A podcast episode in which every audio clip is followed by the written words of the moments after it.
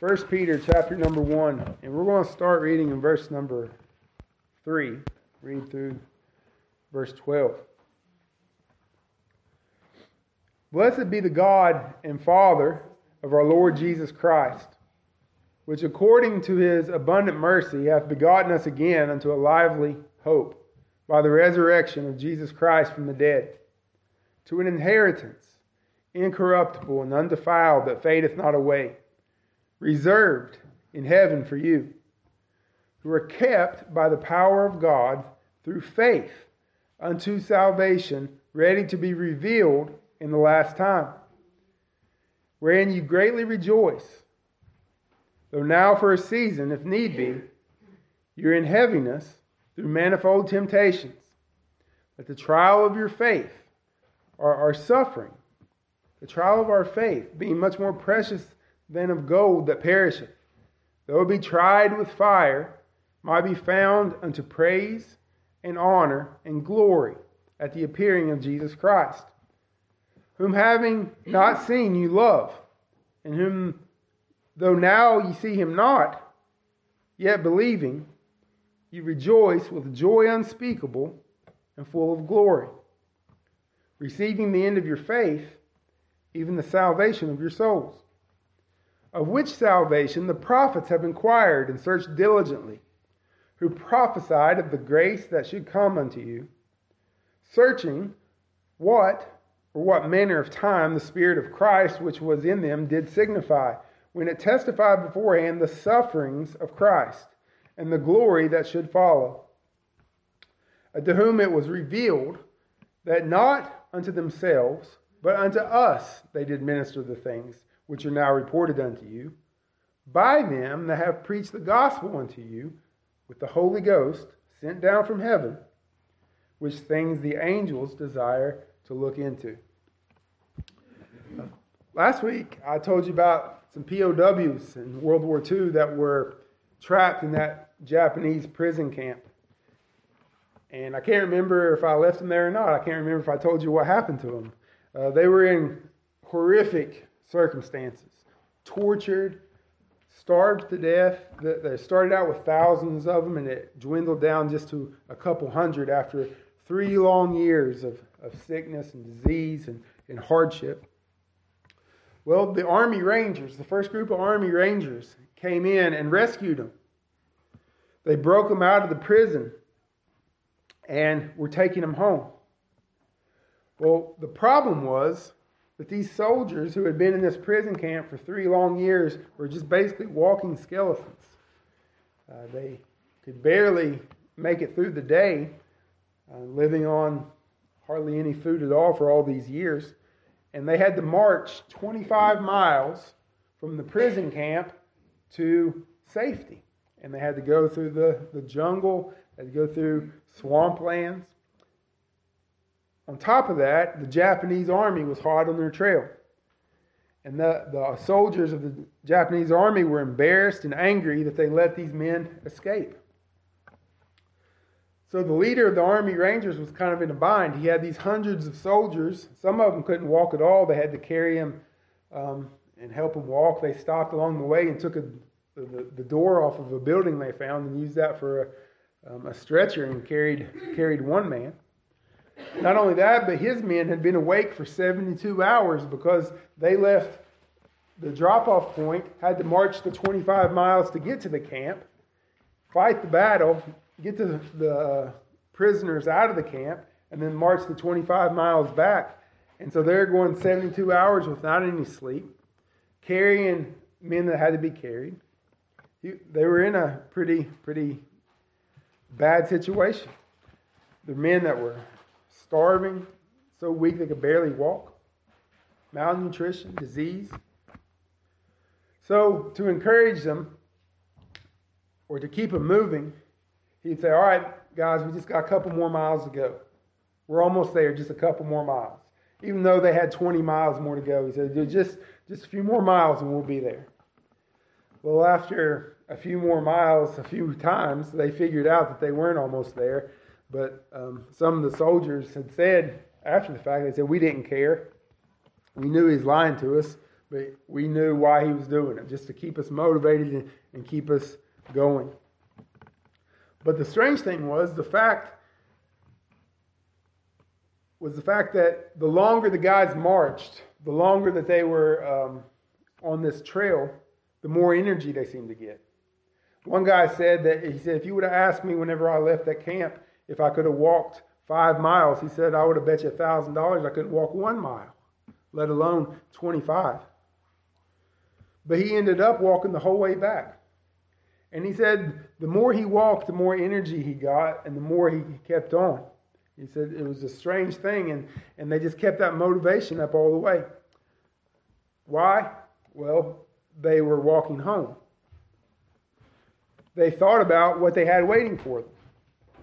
They thought about mom and dad back home. They thought about uh, their wives. Some of them were married, and they thought about their hometowns, what they wanted to do. They remembered where they were.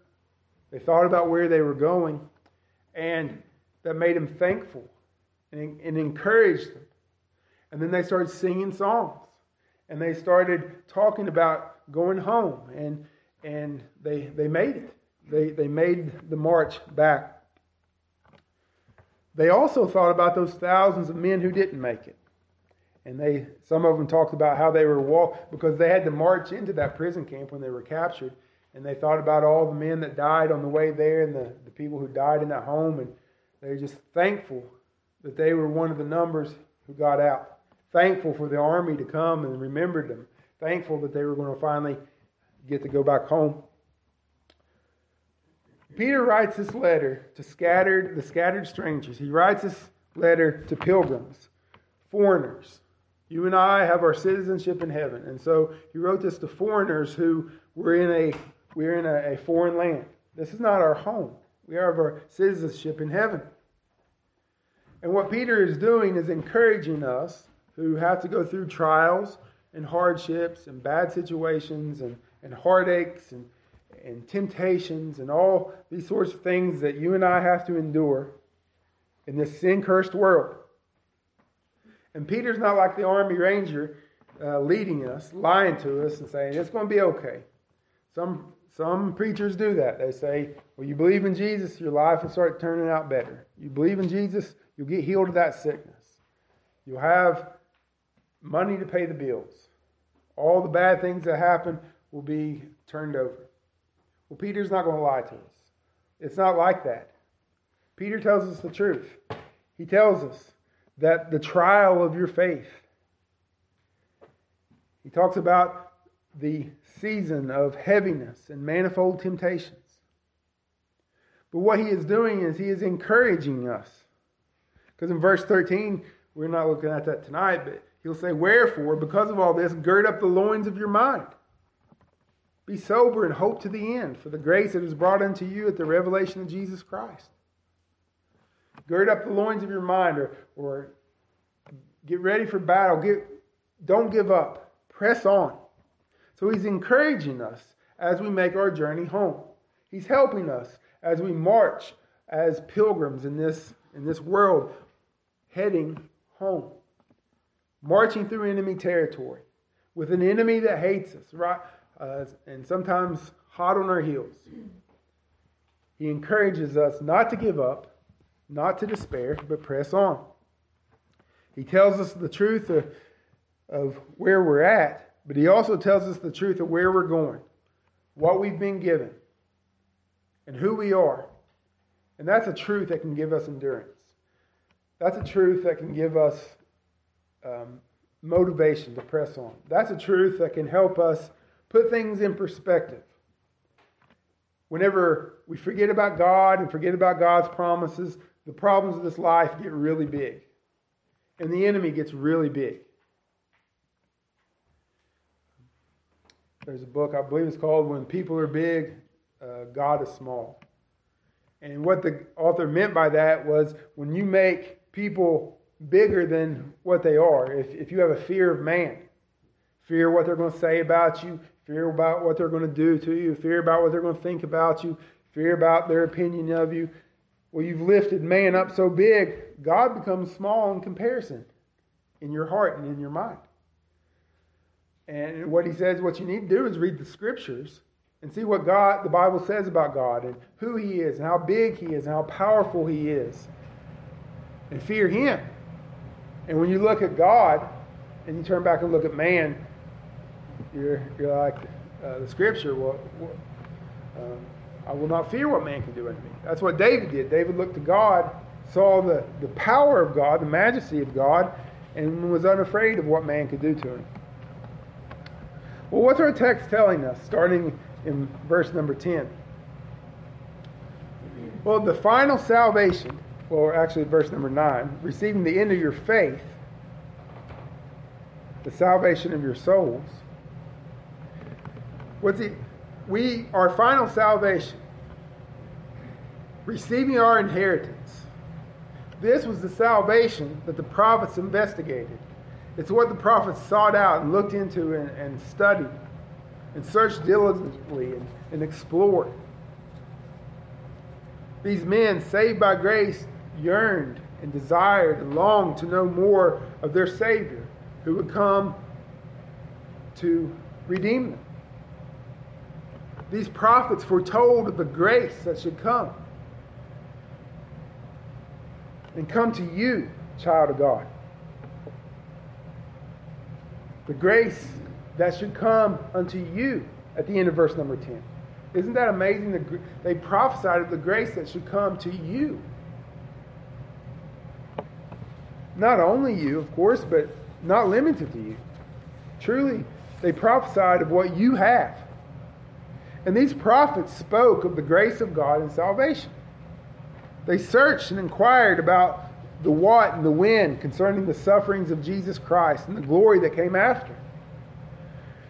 As they were carried along by the Holy Spirit when they penned their prophecies,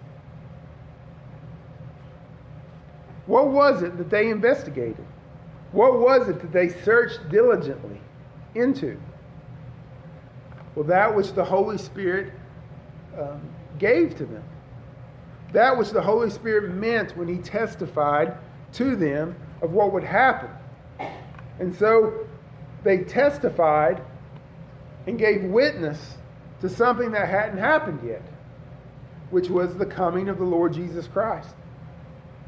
So it was revealed in the Old Testament prophets that they were ministering not to themselves.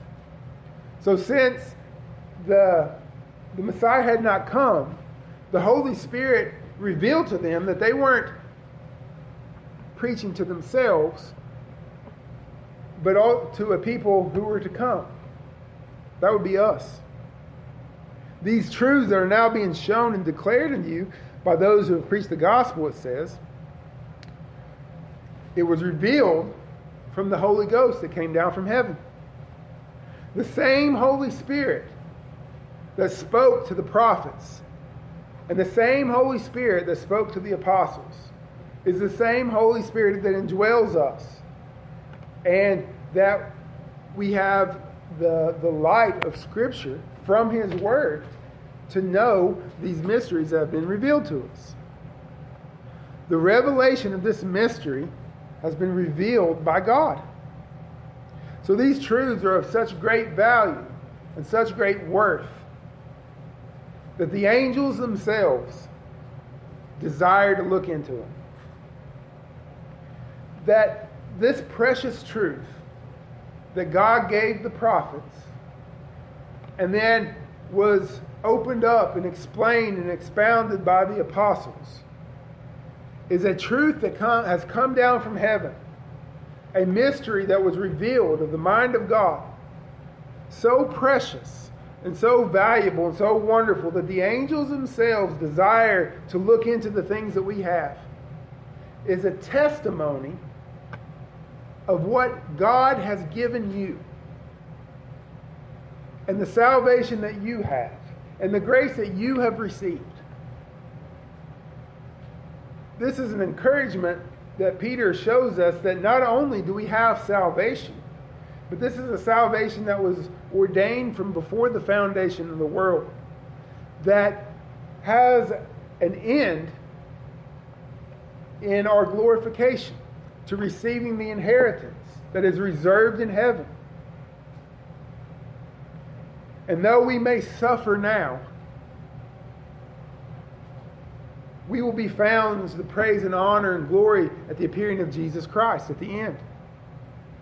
And though he suffered, he it was testified of his sufferings and the glory that should follow after.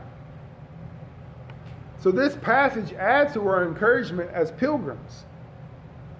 We can take comfort in that what we've been given was not just some random thing that happened to us. And we're not just randomly wandering about in time and space. We are God's elect, chosen unto salvation, and part of God's plan. God made provision for us in his plan of redemption. God has promised to finish the job. God has given us an inheritance that's reserved in heaven. God has promised to keep us that we might receive what he's promised to give us. God has worked in eternity past, planning our redemption. God inspired the prophets of the Old Testament to testify of the grace that should come. God had uh, moved the apostles to, to preach the gospel and to uh, give the revelation of the mystery. And God is working for our good in all these things. He was working for your good in the Old Testament. He was working for your good in the, the writing of the New Testament. And Peter wants us to be encouraged by all of these facts that our salvation um, is secure in the plan of God and the purpose of God and the power of God. And so, what we're going to do is just let's just work our way through this passage and consider how God encourages us in this way. So, verse number 9 he talks about the end of our faith, even the salvation of our souls.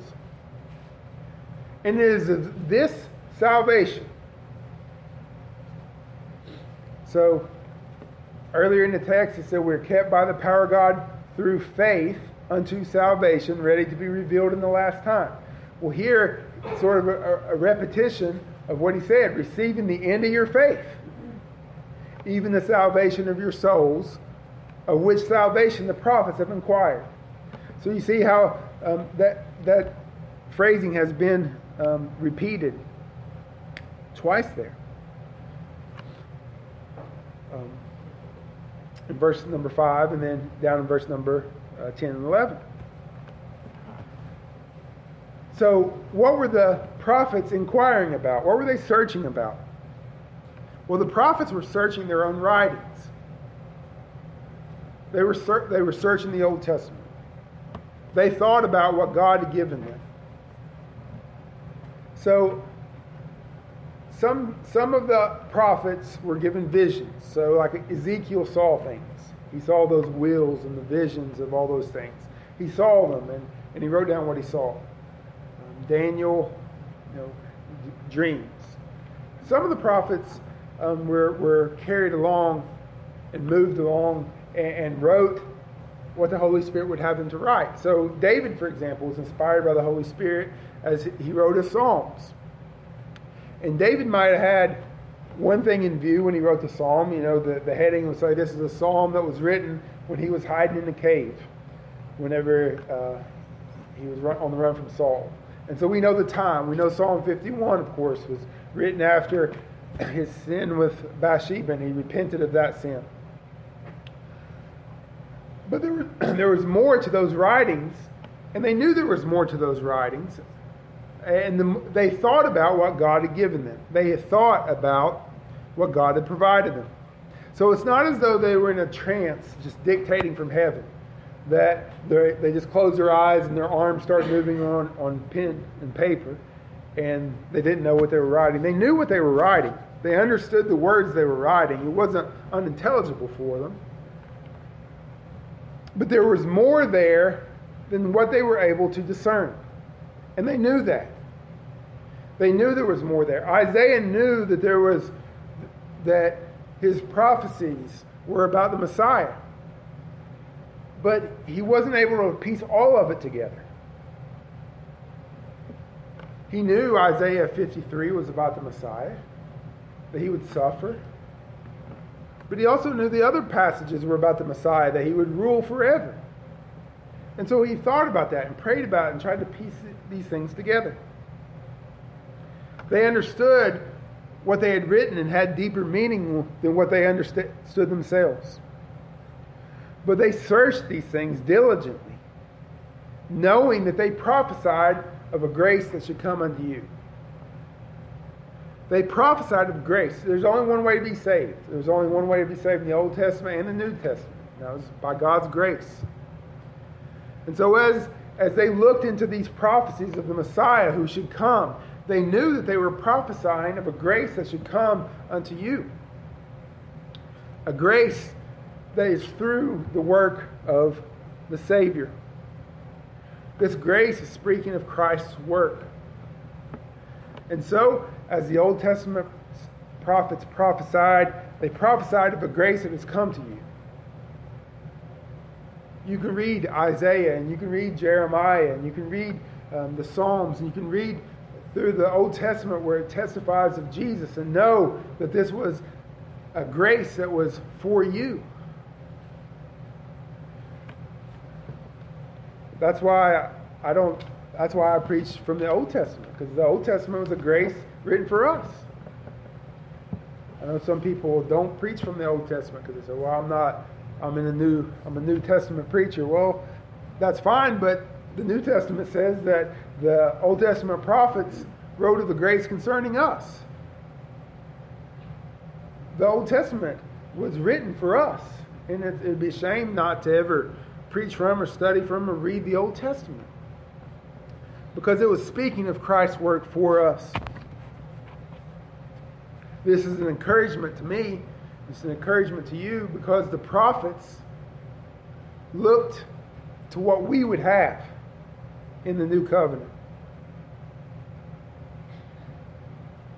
Have you ever read the Old Testament and said, man, I wonder what it'd be like to, to be in the temple or to see the tabernacle, to see the Shekinah glory of God?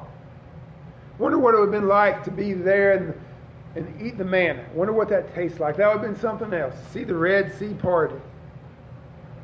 How wonderful it would have been to, to experience what Daniel experienced or to walk in the fiery furnace with Shadrach, Meshach, and Abednego.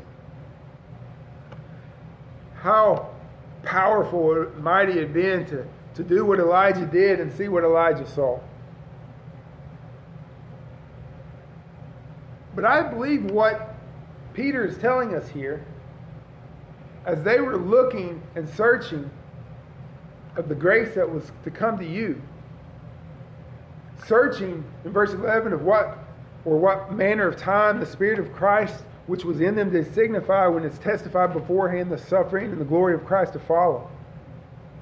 Unto whom it was revealed that not unto themselves, but unto us they did minister the things which are now reported. I think that these Old Testament saints would have longed to live in our time. We look back and say, man, that'd been cool to see all these miracles in the Old Testament.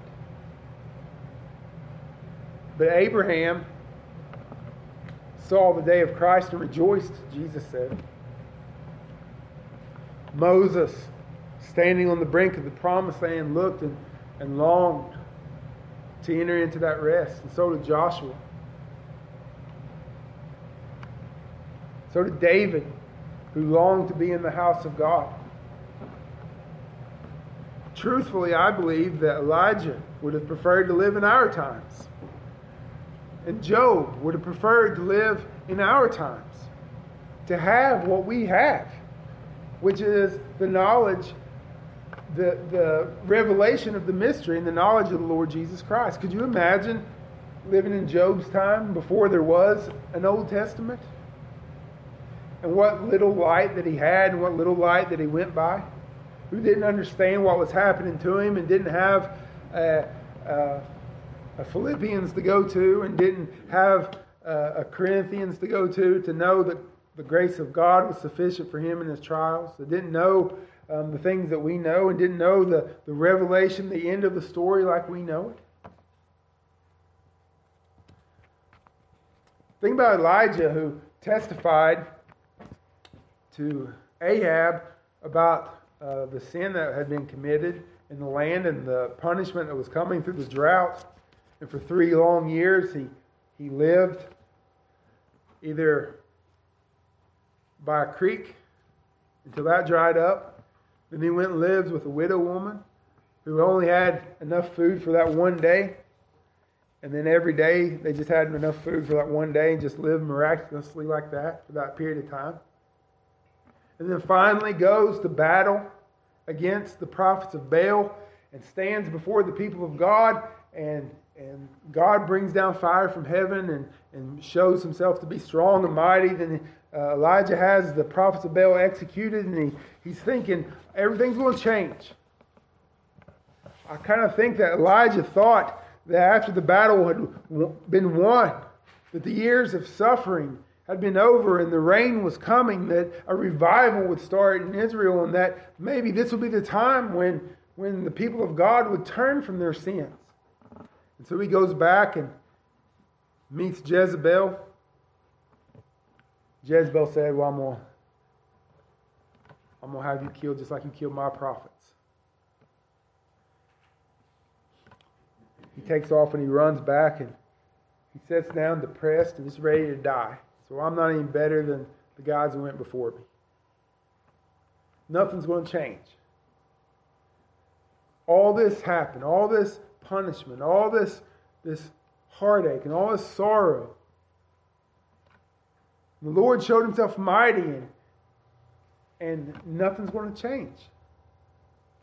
This isn't the beginning of the glory of Israel. Jezebel's just going to keep on being Jezebel, and Ahab's going to keep on being Ahab, and, and Israel's going to keep on being Israel. And here I am all by myself and all alone.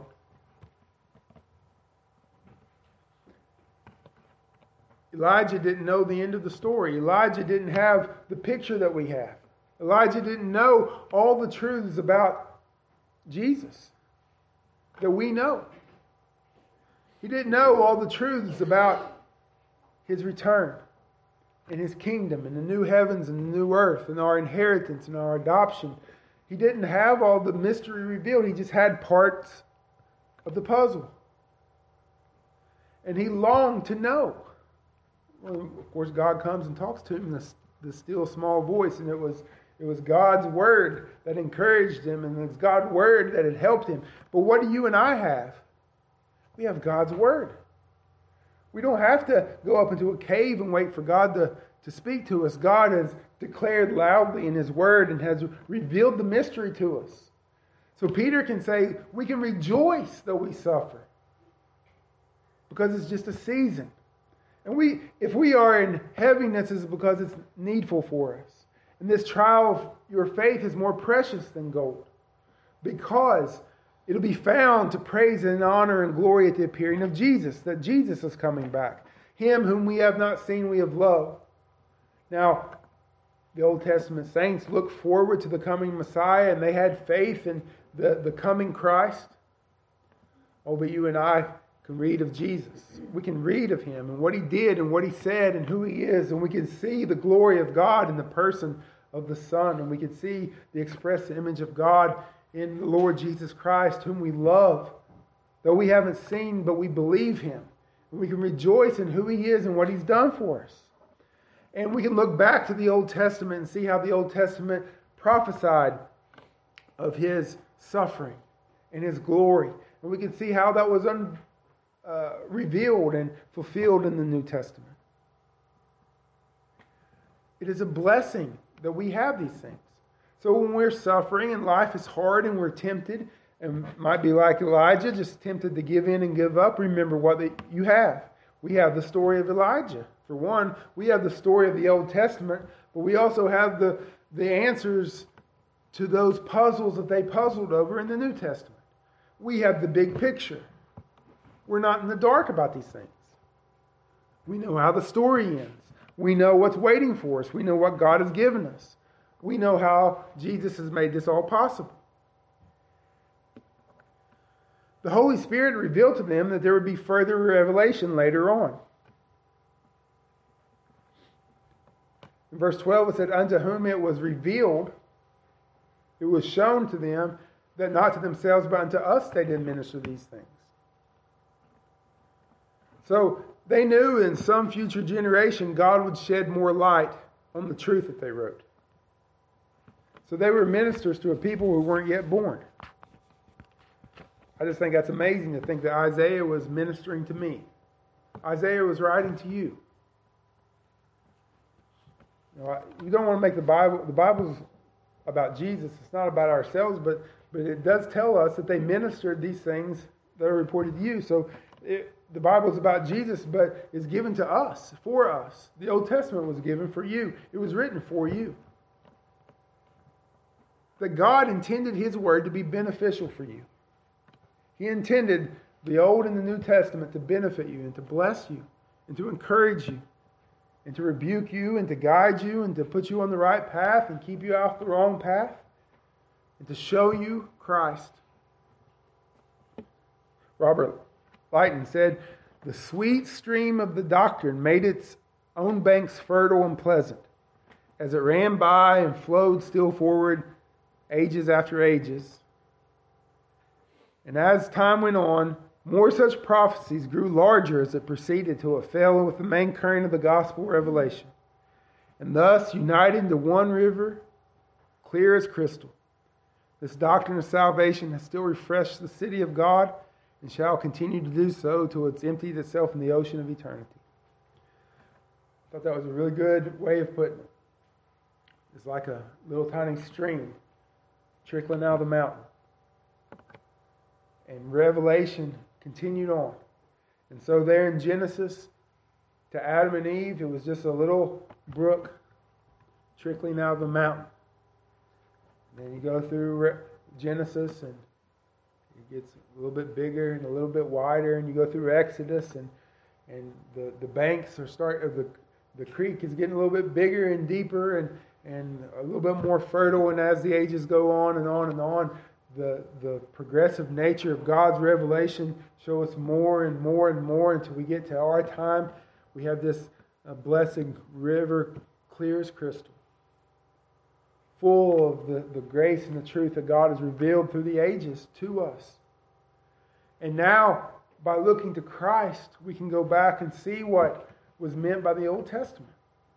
It's amazing to consider this history of redemption, God's plan of salvation and the covenant of redemption and then see the plan unfold in history and in time. Um, this is calls for worship and encouragement that, that the people's lives, the people's, um, the, the events in their history was ordained for us that we might know more about Christ.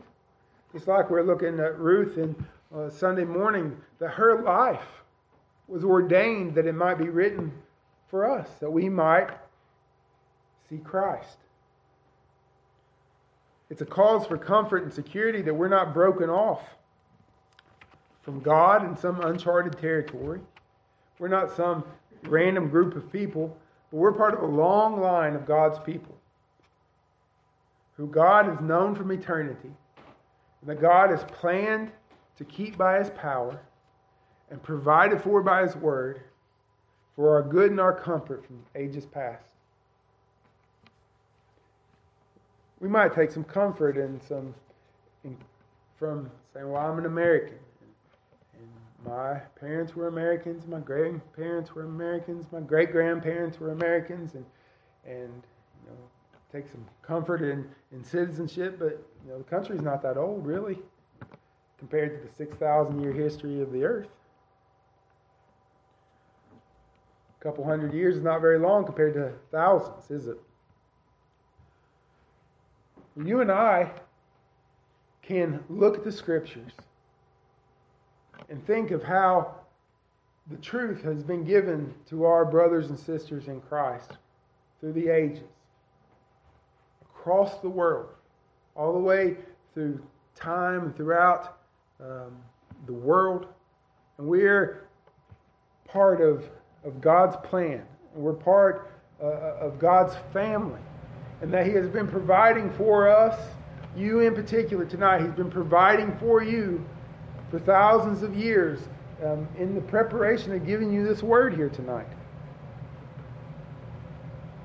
It's, it's amazing to think of God's care and design in, in these scriptures and these prophecies for us. It said that it was testified beforehand. The Spirit of Christ testified of, of Jesus hundreds of years before the cross of Calvary, thousands even. Christ gave the testimony through the prophets of his suffering and his glory and the salvation that he would make sure and obtain for his elect. So, Psalm 22, Isaiah 53, Daniel 9, Zechariah 12. Vivid and explicit detail of the death of Christ is laid out. The suffering servant, the sacrifice and atonement is laid out on the pages of the Old Testament. The te- prophets testified of the sufferings of Christ that he would endure for our salvation. His suffering is the purchase of our salvation, Leighton said, and his glory is the assurance of it. He is our head and has triumphed, and his crown makes it likewise sure of our victory and triumph. He entered his possession of glory, makes our hope of inheritance sure. And so they testified of his suffering for our sins. They testified of his glory, which is hope of our, resurre- uh, our resurrection, our glorification.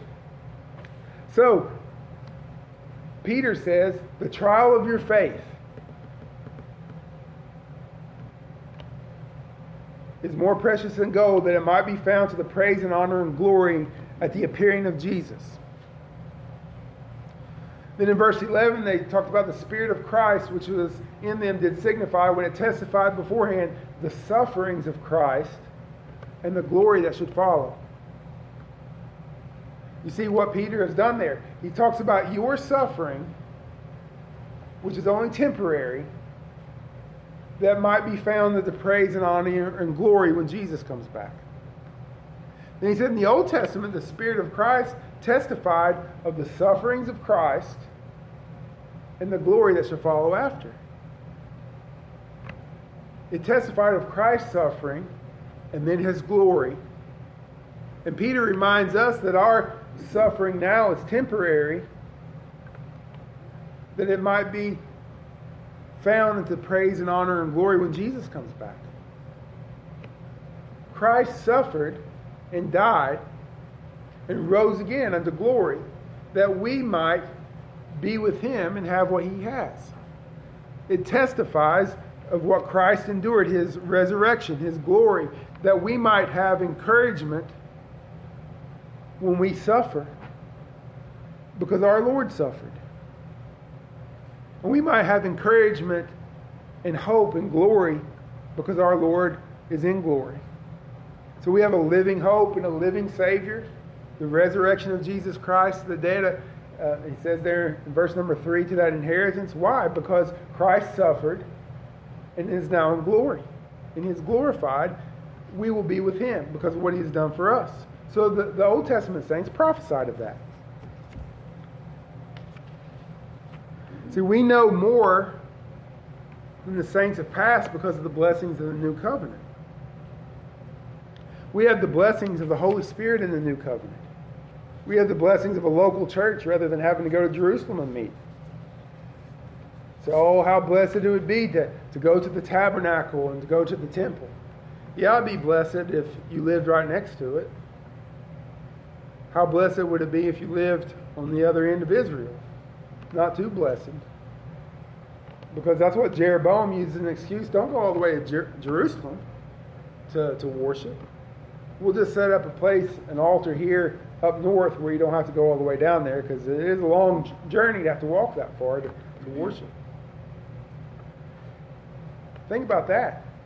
So far away to travel to go to, the, to the house of God. But you and I have the house of God here, and we have the Word of God here, and we don't have to go to a priest who lives in one city, and that's the only place that he lives, but we go straight to the Lord Jesus Christ, and we have this mystery revealed. See, Isaiah didn't have all of it, he was missing some puzzle pieces. Crystal and I bought a puzzle one time. We got it out and we laid all the pieces down and got them all situation where you can look at them and left it there for a little bit until uh, I think a dog, one of the animals ate it. and so there we had a brand new puzzle, but we didn't have all the pieces. And that's about the most worthless thing in the world, I think, is have a puzzle without any pieces in it. Well, Isaiah had some of the puzzle pieces, but he didn't have all of them. But you and I have all the puzzle pieces. And the apostles put them all together for us. So don't go back to the Old Testament and say, well, that's the Old Testament, so I, I don't need to, I need to think like Moses would have thought, and don't read the Old Testament in light of the New Testament. That'd be like working a puzzle and throwing away all the corner pieces. We have the whole picture. Besides, the Old Testament book authors were carried along and moved by, notice, the, the Spirit of Christ in verse number 11. Think about that. The Spirit of Christ um, inspired the Old Testament uh, writing. So the Old Testament saints had the Spirit of Christ. The Old Testament was written, authored by the Spirit of Christ. Jesus said the Old Testament testified of him. So wouldn't you think that we ought to, to read the Old Testament in a Christ focused way if the Spirit of Christ is the author of the Old Testament and the, the authors were moved by the Spirit of Christ? Then we should read the Old Testament in a Christ focused way.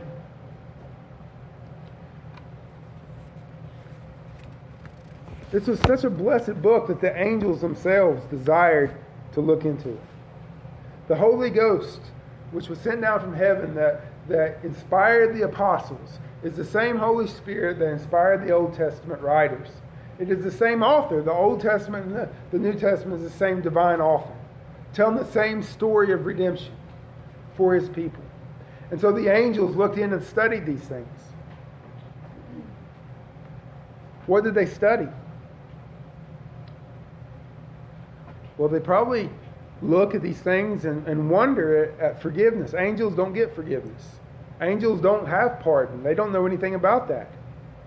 They look at these little creatures that that sin and got forgiven. The angels that fell, they didn't get redemption. They're not going to be saved, as some people surmise. Uh, they have no Savior. They have no deliverer. And the angels look into these things and study them and, and wonder at the glory of God, that the Son of God died for us. And they read and they study, or, or not read, they, they look into these things and they, they, they study the, the truth. They, they glorify Christ. Some people look into angels and, and get all obsessed about angels. But angels are looking into what Christ has done for us. And if the angels look and study, how silly of us for to think that we know it all. They investigate and look into redemption. What a motivation for us. Well, how does this help us as we close? Well, Peter doesn't say we don't have any pain or we won't have any problems. He doesn't say that Christianity takes all of our sorrows away or, or heals our sicknesses or pays the bills that, or will escape per- persecution. Peter gives us the truth. But he gives us the truth that encourages us to, to press on, to hang on, to keep looking to Jesus. You have a salvation that's sure. You have a living hope. You have a living Savior. You have an everlasting salvation.